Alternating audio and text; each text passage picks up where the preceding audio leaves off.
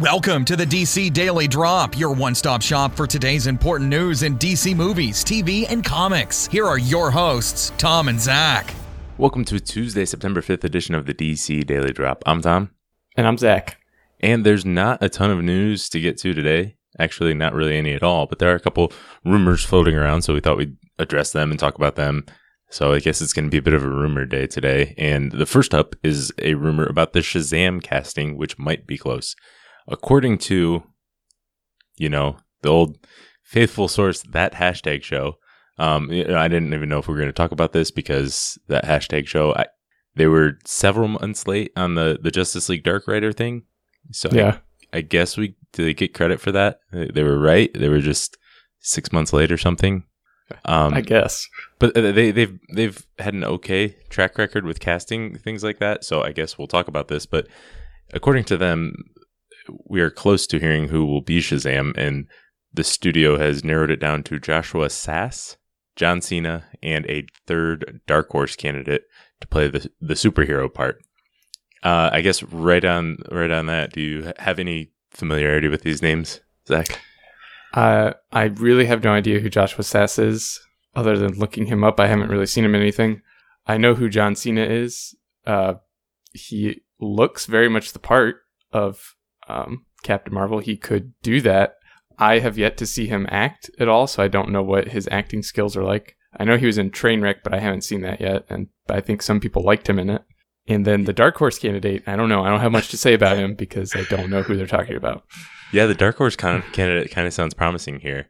Right. uh yeah I, I haven't heard of joshua sass sassy sasse uh however you pronounce his name i haven't heard of him before john cena obviously i've heard of like you said physically he matches up about as well as anyone who has done any acting before Yeah. uh, to the rock you know if if you're going to match up with dwayne johnson eventually you you probably want some size on you um yeah i i think probably some people are I, I think he would be a, a very controversial choice.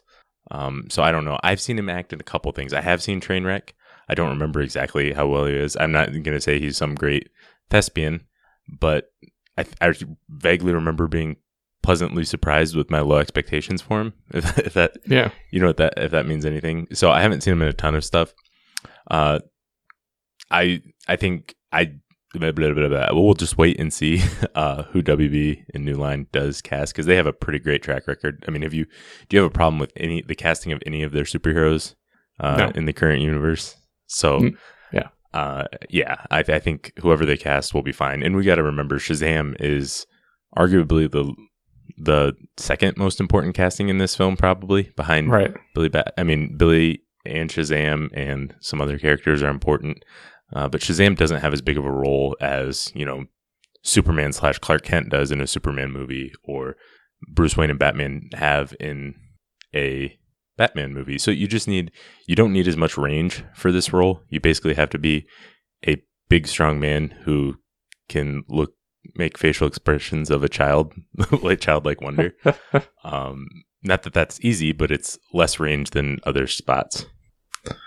Yeah. It's at the end of the day, again, we're just getting closer to this Shazam film coming out. So, like you said, we'll we'll wait for Warner Brothers to actually officially announce who they've cast. Um, but I, I guess the more I think about it, John Cena really wouldn't be a bad choice. Like if he is a good actor, I guess I need to go watch him act because he really does. He would. He looks like he would make an amazing Captain Marvel.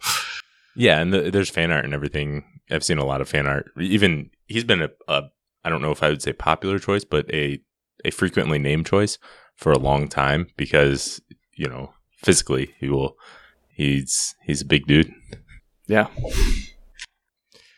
Uh, moving on, we have another maybe even less plausible rumor, credible rumor. I don't know. Oh, I think this is more plausible. maybe maybe plausible is, is it is more plausible, but um, anyways, somebody's name got listed on IMDb, which obviously means it's real. But Karen Bryson may have been cast as Eleanor Stone, which is Victor Stone's mom in Justice League.